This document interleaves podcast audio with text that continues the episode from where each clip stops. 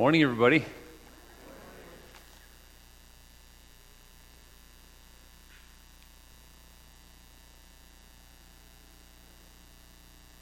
I found it really interesting that the lyrics that we just sang in that song cry out for the presence of the Holy Spirit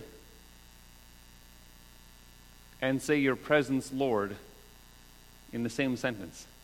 That's significant to what we want to talk about in the sermon. And we're just going to jump in here, all right? Last week we talked about anybody remember like one thing that we talked about last week?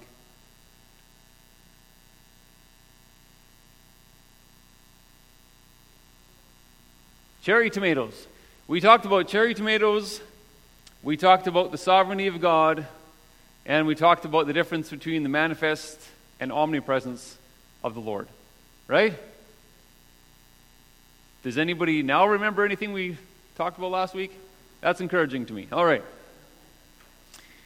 Today we're going to start, we're, we're moving our way through this book of John, and today we have made it all the way up to John chapter 13, but we already covered John 13, 1 to 17, way back in April. And if you guys couldn't remember what we talked about last week, you probably don't remember what we talked about in April. But we did, okay? If you wanted if you don't believe me, I think it's part 8 in this series we talked about these first 17 verses and so we're going to skip past those and we're going to start from verse 18 today. We're going to read from John 13, 18 to 30 and then I want to scoop in a couple of verses from John chapter 14, verses 7 to 10. I know it's not exactly linear, but I want to grab those and scoop them in there, okay? So that's what we're going to do this morning. And I'm going to ask my friend Jeremiah to come up and read that passage for us, and then we're going to launch into the sermon. I know, Jer- come on up. I know Jeremiah to be, I know lots of good things about Jeremiah, but specifically, he is a very good evangelist and a very passionate follower of Jesus. Hello.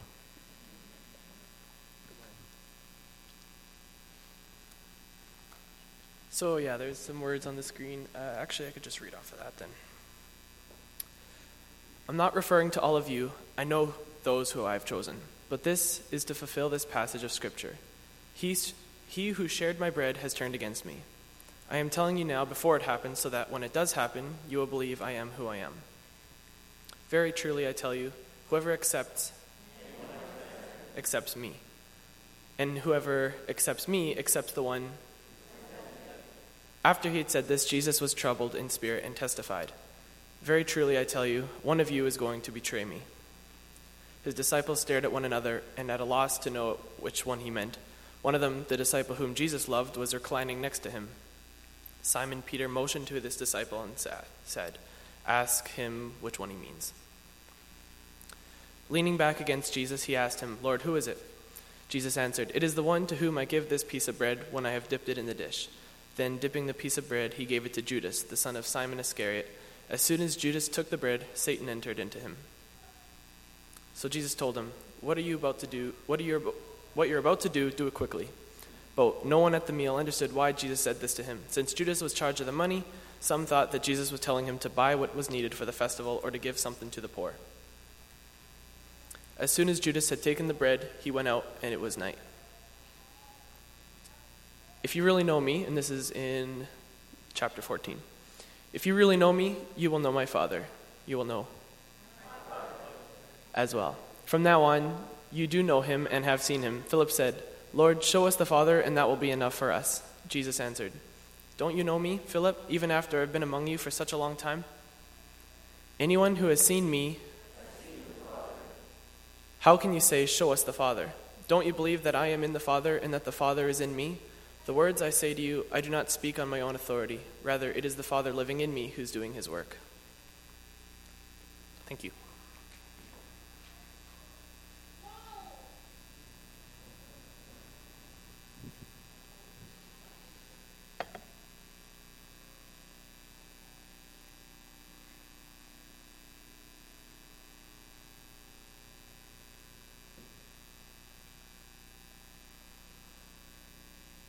Today's sermon is going to be a reminder. Do you guys like reminders? Depends what the reminder is about, right?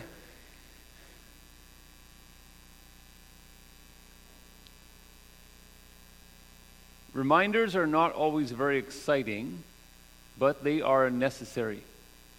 And today feels to me like one of those sermons that, I don't know, I guess sometimes as somebody who uh, get, has a chance to preach, sometimes it, it's so exciting to tell people about a new thing and imagine this, right?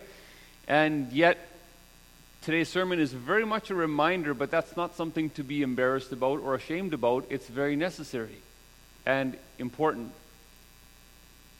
It's actually one of the ministries of the Holy Spirit. He's also a reminder. I don't think he's embarrassed about that.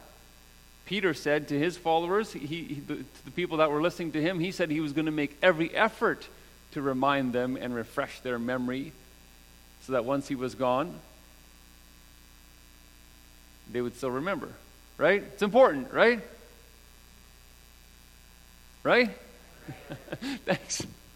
Let me, let me just pray. Lord, I just, as we uncover your word, Lord Jesus, I just pray that you would fill us with an anticipation and an enthusiasm for your word, that we would suck it in and we would just want more of it. Lord, speak to us powerful truths, even in the reminders, that we would recognize then what these reminders are for. In your precious name, Jesus, we pray. Amen. So here's what I want to say. As we go through this reminder sermon, if you're hearing things that you already knew and you're like, oh, yawn, I've already heard that before, ask yourself, don't dismiss it, but ask yourself how you're applying it to your life and if you are applying it to, to your life. Those are good questions. Let's go. So here, we're just going to touch on two things this morning. And The first one is Judas' betrayal. I think we all are familiar with that story, but I just want to go back to John 13, 18, uh, John 13, where it says this. Jesus said, I'm not referring to all of you, I know those I've chosen. But this is to fulfill this passage of Scripture He who shared my bread has turned against me. I am telling you now, before it happens, so that when it does happen, you will believe that I am who I am. Jesus knew before it happened that he was going to be betrayed by one of his 12 closest chosen followers. And he even used that to tell something to his disciples. He used that opportunity at one of many things. He used that opportunity to show them that, that even that part of the event of what was about to happen had been prophesied about in the Old Testament, which reaffirms that the Old Testament is actually God's anointed word. You with me? Jesus shows them this in advance so that instead of becoming disillusioned when it happens, it will actually confirm again to them that Jesus is actually truly the Son of God. He's the fulfillment of the Old Testament scriptures. He's the sent one. He's the Messiah. He's our Savior. Amen? And here's a simple truth. I think you guys already knew that, but I'm just going to tell you a simple truth in case you need a reminder. The New Testament tells us all about Jesus. And that goes back about 2,000 years ago when he walked on this planet, right? And if you imagine that time in history as being right here in the middle, that's the time of Jesus. And when you're reading through your Bible, if this was the Old Testament and that's the New Testament, as you're reading through your Bible, do you realize that the entire Old Testament all points to Jesus? all the books of Moses, which is the law, including all the Psalms and the writings even of Solomon and the prophets, they're all pointing to Jesus. Every book does. They're all pointing to Jesus. That's why Jesus can quote the Psalms and it's pointing back to him. And guess what happens when you read the New Testament? A lot of it's written. The Gospels would be maybe right during Jesus' time. But then the, the rest of the New Testament is written after Jesus, and guess where it's pointing? back to Jesus. The entire Bible points to Jesus. That's an important thing to remember, especially when you're reading through portions of Scripture, then you wonder, why is that in the Old Testament? It is there to point you to Jesus. And if you don't understand it, maybe there's something you need to learn just about the different covenants that are given in Scripture that all build on top of each other, leading us to Jesus. But the entire Old Testament points that way, and the New Testament points back. You have this entire book that talks all about Jesus. Which, of course, is actually an apologetic argument, right? What, what, what's, a, what's an apologetic argument? It's actually using, using a discussion or using a proof that would indicate that what we believe in Scripture is actually true, and you can make those arguments without even opening the Bible. Just knowing about the Bible, for instance, or uh, for what we see around us. But listen to this. So, if we understand that the whole Bible is pointing to Jesus, this is a fascinating thing that the Bible was written over a period of about 1,500 years by over by 40 or more different authors. From every different way walk of life some from the richest kings to the poorest paupers there was they many of them did not even know of each other. They wrote from different continents. Over a period of 1500 years. And who are they all talking about? Jesus.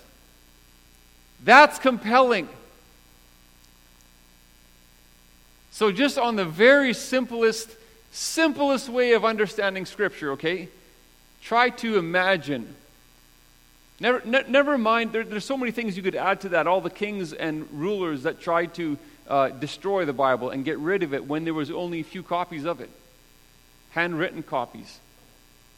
Never mind all that, but just think about this. Imagine going home this afternoon and trying to recreate something like that. Imagine that you would just, in the simplest form, you would start writing some things out on a piece of paper that would make a prophetic uh, prediction about somebody who was going to come in several hundred years from now, and you would be able to tell accurately how his life was going to go. Try that.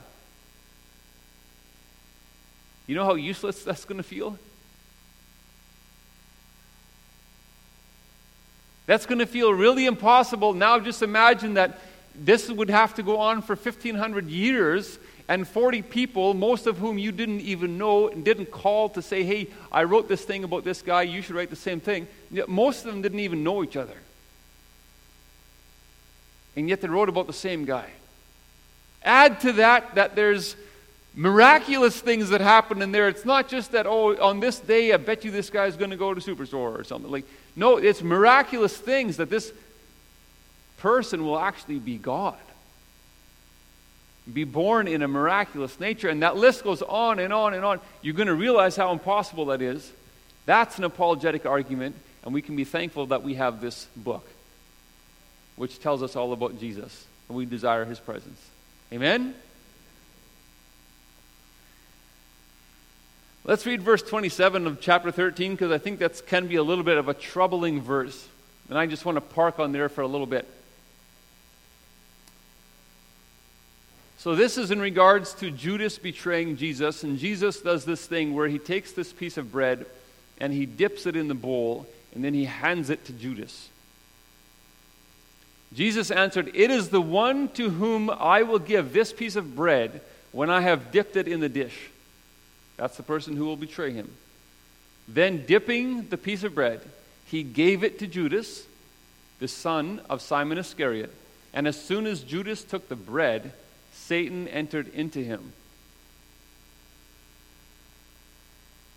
If this was the only verse that we would read about this encounter, we might actually be left with this thought of, man, what if Judas hadn't taken that bread? Could it have been different? Or some might even question did Jesus have sinister motives in doing that? Did he, is Jesus the one who initiated the evilness of what happened there? But that's not the case.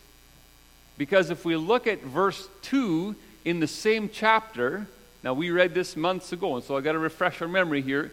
But if we read verse 2 in that same chapter that talks about that same evening, it says, The evening meal was in progress, and the devil had already prompted Judas, the son of Simon Iscariot, to betray Jesus.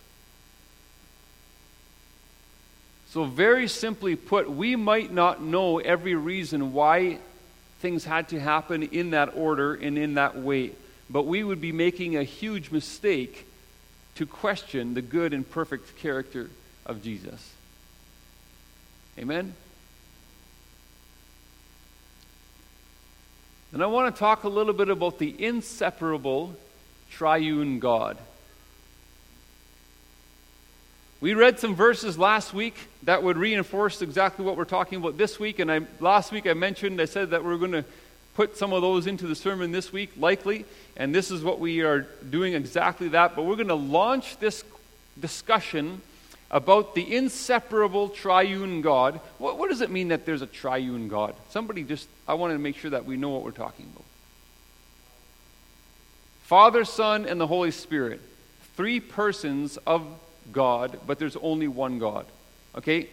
And we're going to launch this discussion from just one verse, and I'm going to leave it up there the whole time.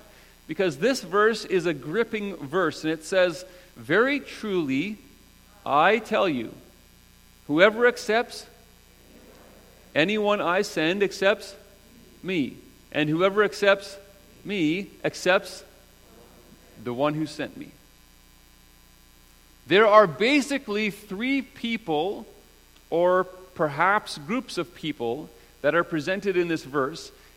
And we're just going to talk about who they are because it's a very powerful truth. Question number one, okay? We're going to discover those three. You guys with me? Question number one Who is the I or the me in this verse? Jesus. That's not a very hard question, right? The verse is in red. Okay? We got that figured out. Part one is done. That's Jesus talking. We know that it's Jesus. Question number two Who is, the very end says, uh, accepts, if you accept me, that's Jesus, accepts, it says, the one who sent me. Who's the one who sent him? The Father. Okay, so we already know that didn't take very long either, right? We know that that represents the Father. And this didn't take long to get there, but I want to park on that point for a little bit and really emphasize something. It says, if I'm to paraphrase, it says, whoever accepts Jesus accepts the Father. That's not something just to quickly read and say, oh, yeah, it's the Trinity, da da da. That's powerful and has implications for our life. Let me just reinforce that with a whole bunch of other scripture because this is a profound thing, and I'll tell you why we're going to pound that away here, okay? We're going to go through some of these scriptures pretty quick, but John 12 44 says this Whoever believes in me does not believe in me only, but in the one who sent me. You can see that connection from Jesus to the Father. In John 12 45, he says, The one who looks at me is seeing the one who sent me. We just read that last week. John 14, 7. He says, If you really know me, you will know my Father as well. From now on, you do know him and have seen him. 14, 9 says, Anyone who has seen me has seen the Father. And Jesus even said, He who hates me hates my Father as well. And you could, he's using very strong language, but you could even soften that and it would be the same thing. He who minimizes me minimizes my Father. He who doesn't like me doesn't like my Father. He who's lukewarm towards me is lukewarm towards my Father. Do you get what he's saying?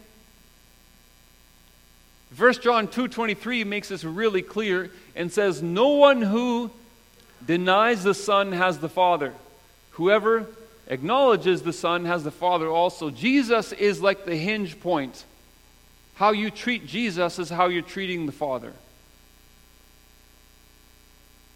If you're loving and worshiping Jesus, you are worshiping the Father. And if you, if you are dismissing Him, you are dismissing the Father. Do you see how we get there from Scripture?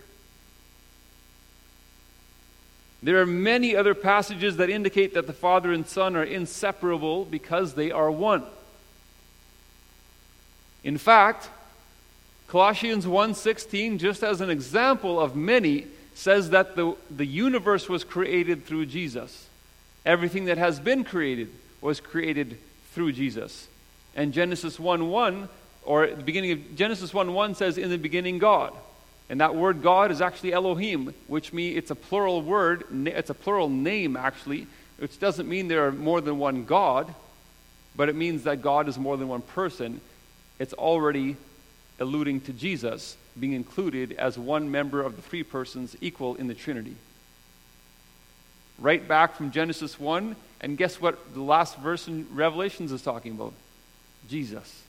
The entire Bible talks about him, and he is equal with the Father. He and the Father are one. What's the point? This is where you're like, okay, yeah, I know, that's a, that's a reminder. What's the point? Jesus and God the Father are one. When people got to see, hear, and touch Jesus 2,000 years ago, they were actually getting to see glimpses of the Father. They were seeing God in action. Jesus did nothing apart from what God the Father told him to do. They were unanimous. You cannot separate Jesus from God. You cannot say, I love Jesus, and ignore God the Father because they're one and the same.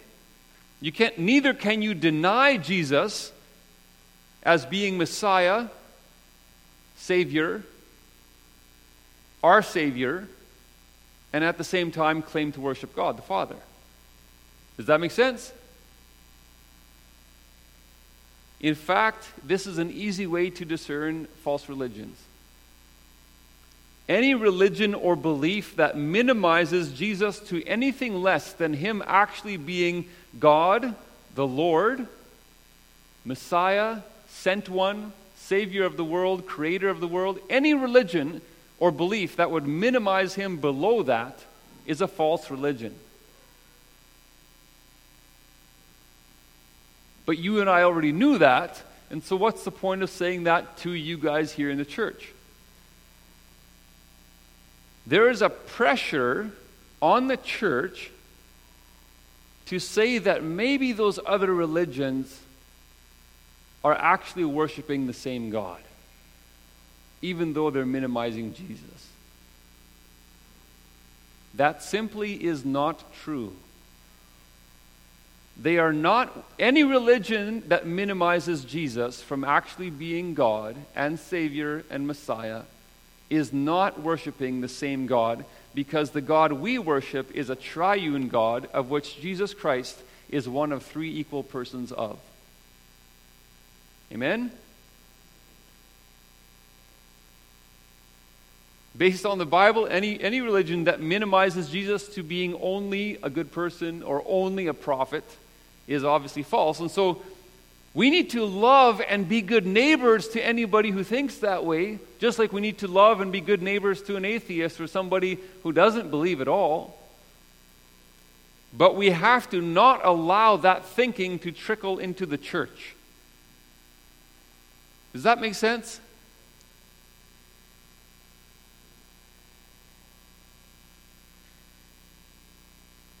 This brings us to a much trickier question from this same verse. And I want to ask you this Who is the anyone I send?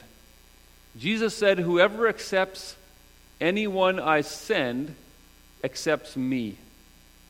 We already know that to accept Jesus and the Father, they're one together. But here he says, Whoever accepts anyone I send accepts me. Who is the anyone I send?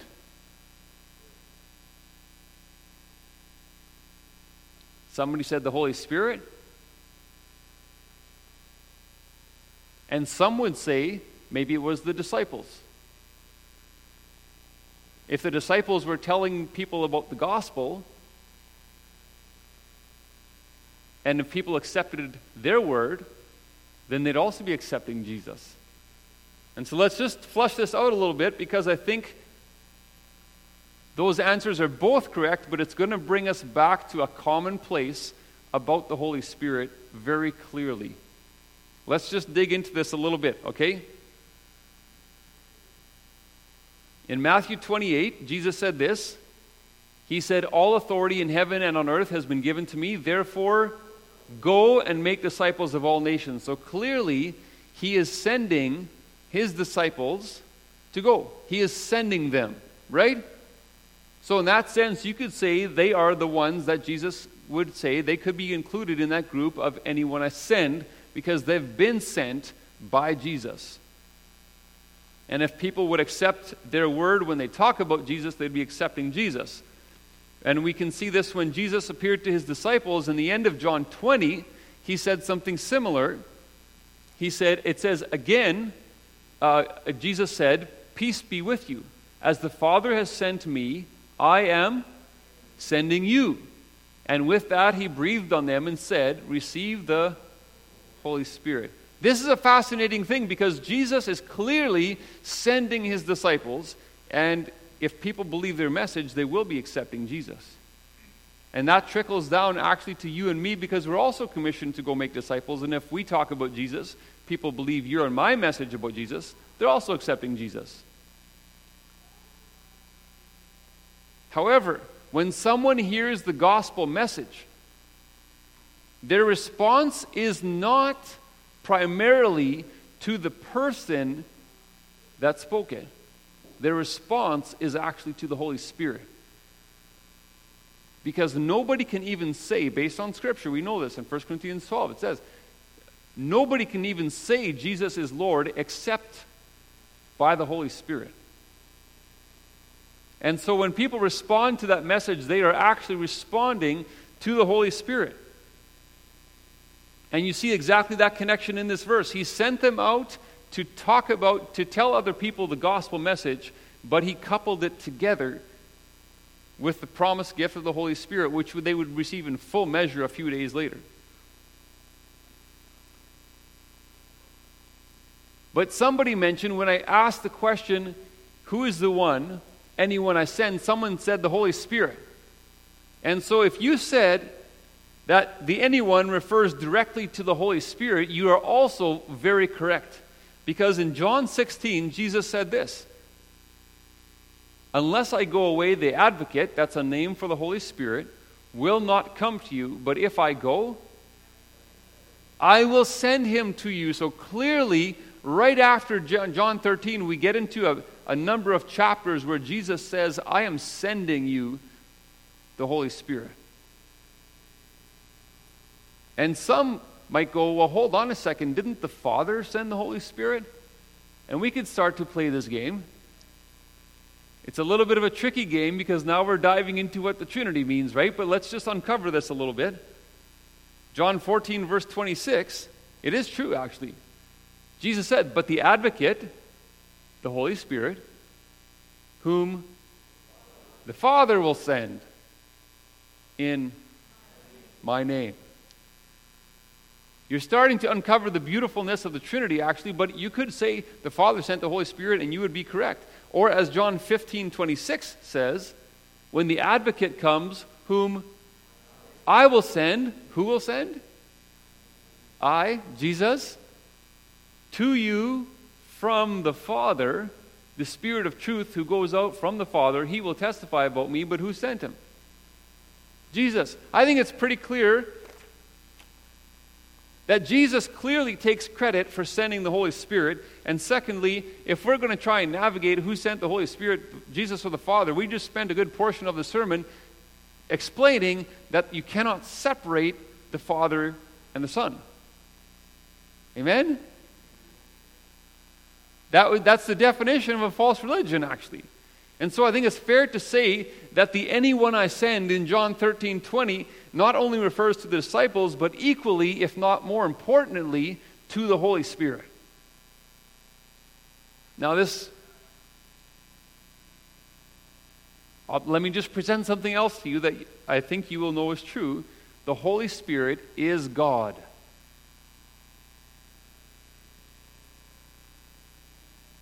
In the same way that the Father is God, in that Jesus Christ, the Son, is God, the Holy Spirit is God.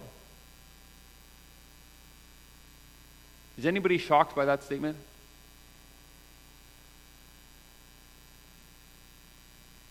I think we all know that. There's many scriptures that describe the Father, the Son, and the Holy Spirit working together in perfect unity to make up the triune God. But I want to show you a few, just a small fraction of them, to make it clear that the Holy Spirit is actually God. First of all, I mentioned before that the beginning of the Bible, Genesis chapter 1, and the very last verse in Revelations talks about Jesus. It's a beautiful thing. But do you also realize that the first few verses in the Bible talk about the Holy Spirit, as do the last few verses in the Bible talk about the Holy Spirit?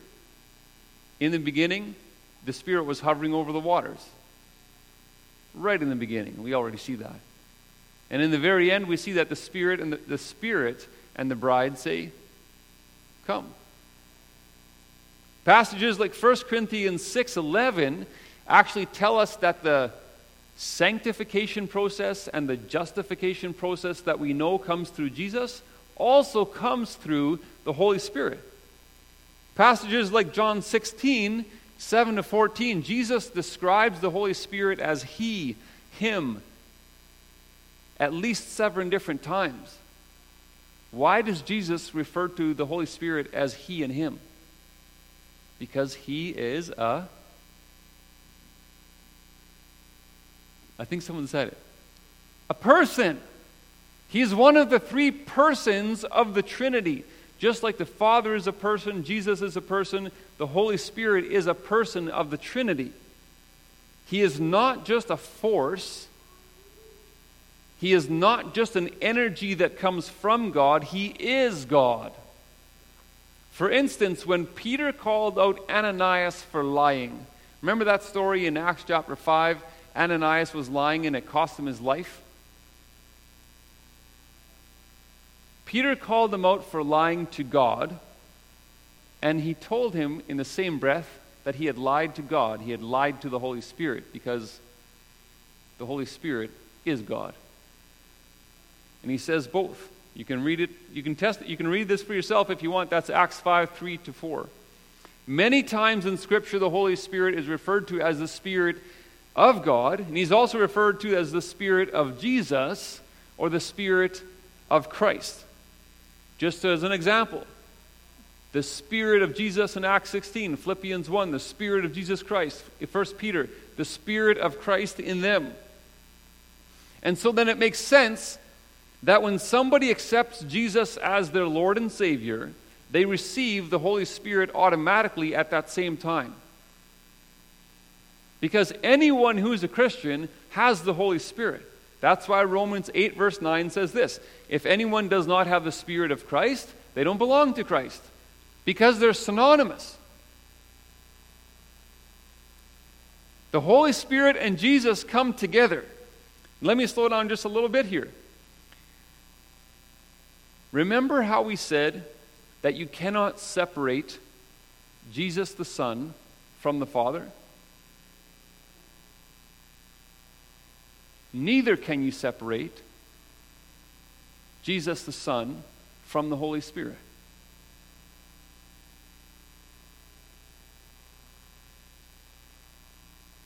For instance, let me read you 2 Corinthians chapter 3. It says, Now Read those yellow words one more time with me. It says, Now the Lord is the Spirit. Who do you think it's referring to when it says the Lord?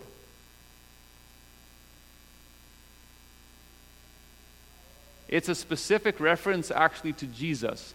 Many, many times in the New Testament, in the Old Testament, if it was all in caps, you would know it was a uh, name for Yahweh which also is Jesus, the Father, and the Holy Spirit.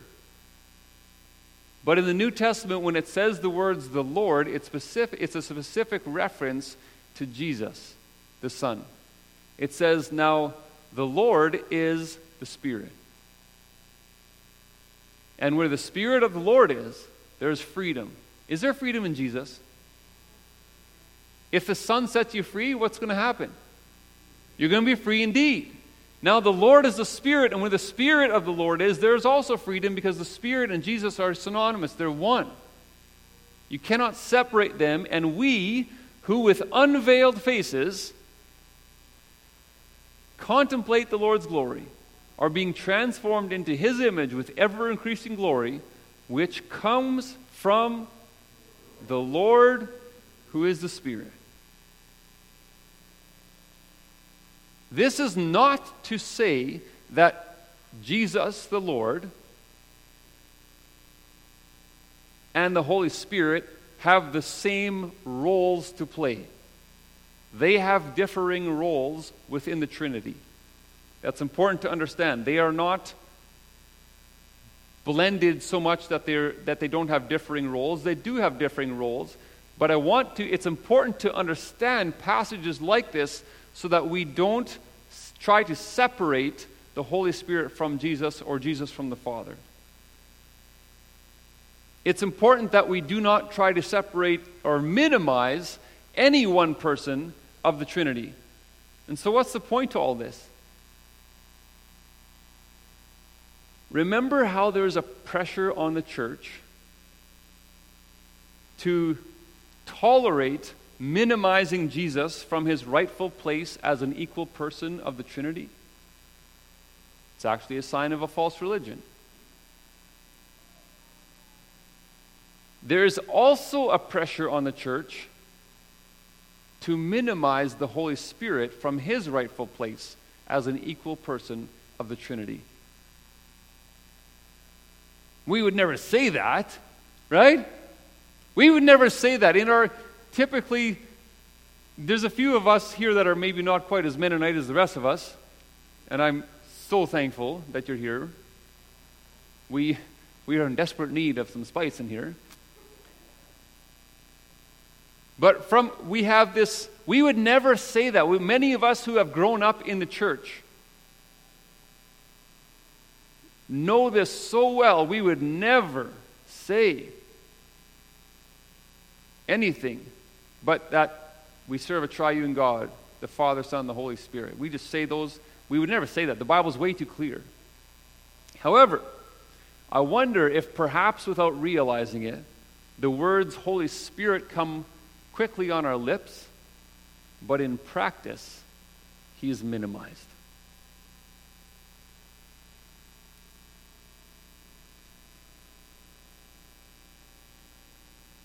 An openness to the working of the Holy Spirit is not just for pastors or elders or missionaries in Africa or Afghanistan or Iraq an openness to the Holy Spirit. And I'm just, I'm not making this stuff up. This is from a biblical perspective an openness and an, a dependence on the working of the Holy Spirit is for everybody who considers themselves a believer in Jesus because you have the Holy Spirit. He's a gift and He's for everyone. He's for moms and dads. You don't have to have a specific ministry title. He's for moms and dads and construction workers and teachers and farmers, old people, young people, everyone. If you look up the most common passages that, let's say, talk about gifts of the Holy Spirit, spiritual gifts, maybe like 1 Corinthians 12 or Ephesians 4 or Romans 12, you will, in all of those passages, it says words like each one has these. To everyone, these are given. Each member, each it keeps saying that word each and every. What does that mean?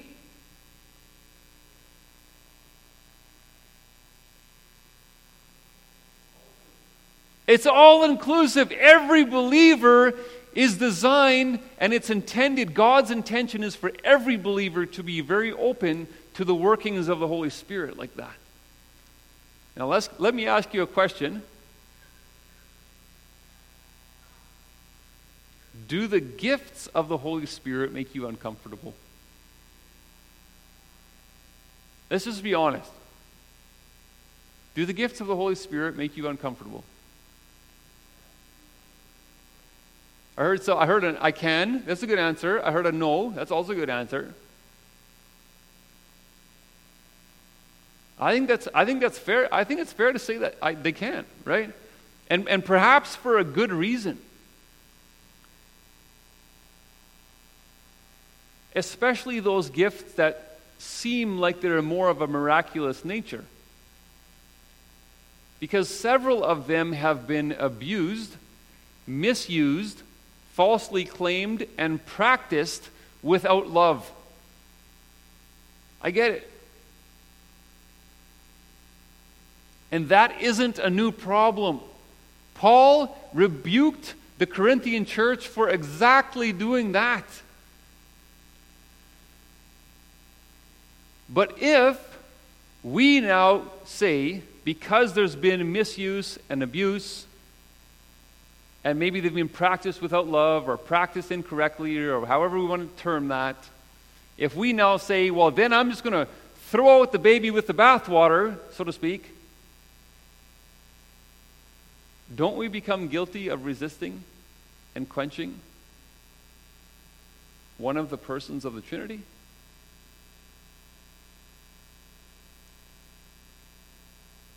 And that's not a new problem either because Paul told the church in Thessalonica, look at what he told them. He said, Do not quench the spirit. Why do you think Paul had to tell them that?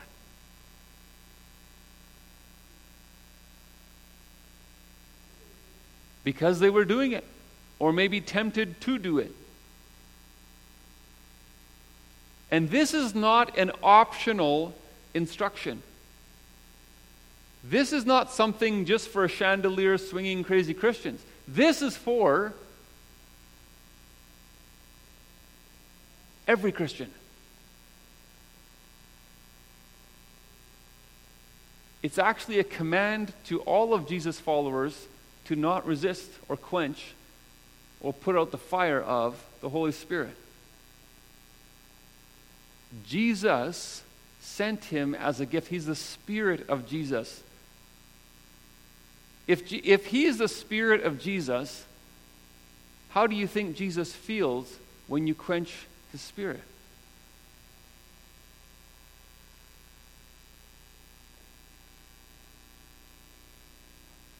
Do you think Jesus is somehow thinking, oh, well, at least they're not quenching me?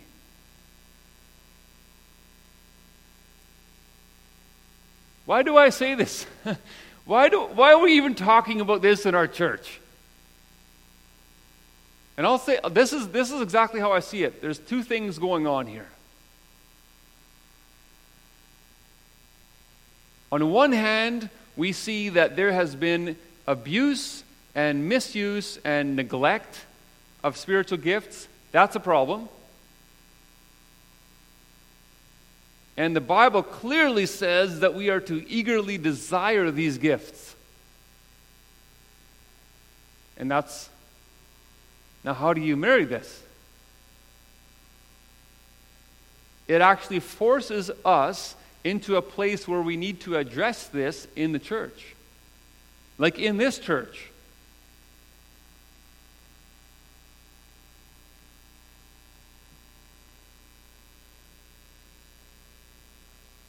So we're going to get really practical about it. In the next week or two, you're going to hear me talk a little bit more about this, but I can tell you already, we're going to talk about, for whoever is interested, a safe and biblical way that we as a church could investigate, learn, discover, open the door to the workings of the Holy Spirit, the Spirit of Jesus. Kind of like that church in Laodicea in Revelations 3. They were a Christian church, they were Jesus followers, and yet they, they, Jesus was exhorting them to open the door to closer fellowship with Him. That's what we want to do, actually, isn't it? Just open the door to closer fellowship. Maybe it's closer fellowship with His Spirit. That's no different than having closer fellowship with Jesus. Remember the words that we sang in that song? Holy Spirit, we desire your presence. Lord, we desire your presence. Who's the Lord? Jesus. We're opening the door to Jesus.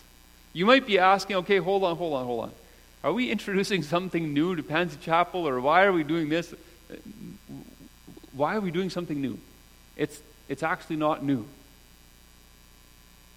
First of all, besides the fact that this is based on Scripture, which was it's about 2,000 years old, the Holy Spirit is not new to Pansy Chapel. Amen? I know this because many of you have already experienced Him inside this church. He has been, there's been evidences of the Holy Spirit here for 60 years. Secondly, we're working our way through a series of messages on the book of John. And we are in John chapter 13. Which chapters do you think are coming next? 14, 15, and 16. And guess what they talk guess what Jesus talks about in chapters 14, 15, and 16. Guess who Jesus talks about in chapters 14, 15, and 16? The Holy Spirit. We actually can't avoid him. Or at least we shouldn't. And so if this makes you nervous, I'm just going to throw out a suggestion. Be like a Berean believer.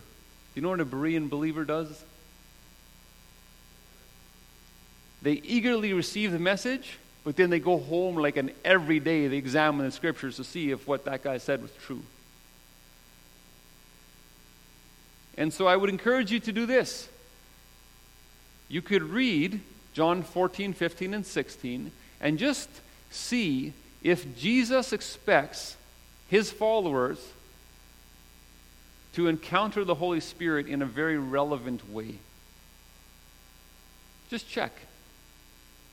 You could also read about what the fruit of the Holy Spirit is in Galatians 5. You could also read about the gifts of the Holy Spirit. 1 Corinthians 12, 13, 14, Romans 12, Ephesians 4. But we must be sure that we accept anyone whom Jesus sends, including his Holy Spirit. Let's pray. Jesus,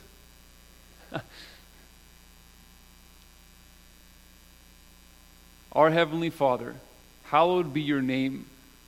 We love your name, Lord. We love to shout your name, Yahweh. We thank you that we have the freedom to discover and proclaim your name. We love you, Father. We submit to you as sovereign creator. And you, Father, as the sender of Jesus. And yet you are one with Jesus. We cannot separate you because you're one. And we see all kinds of evidence of that in Scripture. And we thank you, Jesus, that we get to know you in a personal, gnosko, experiential, even kind of way based on Scripture, Lord. And we thank you that we get to know you. We desire to know you more. And we thank you for the precious gift of your Holy Spirit. The Spirit of Jesus. Lord, could you just help us to be able to, to start to think and maybe even ask this question of ourselves Have we intentionally or unintentionally kind of separated out one person of the Trinity?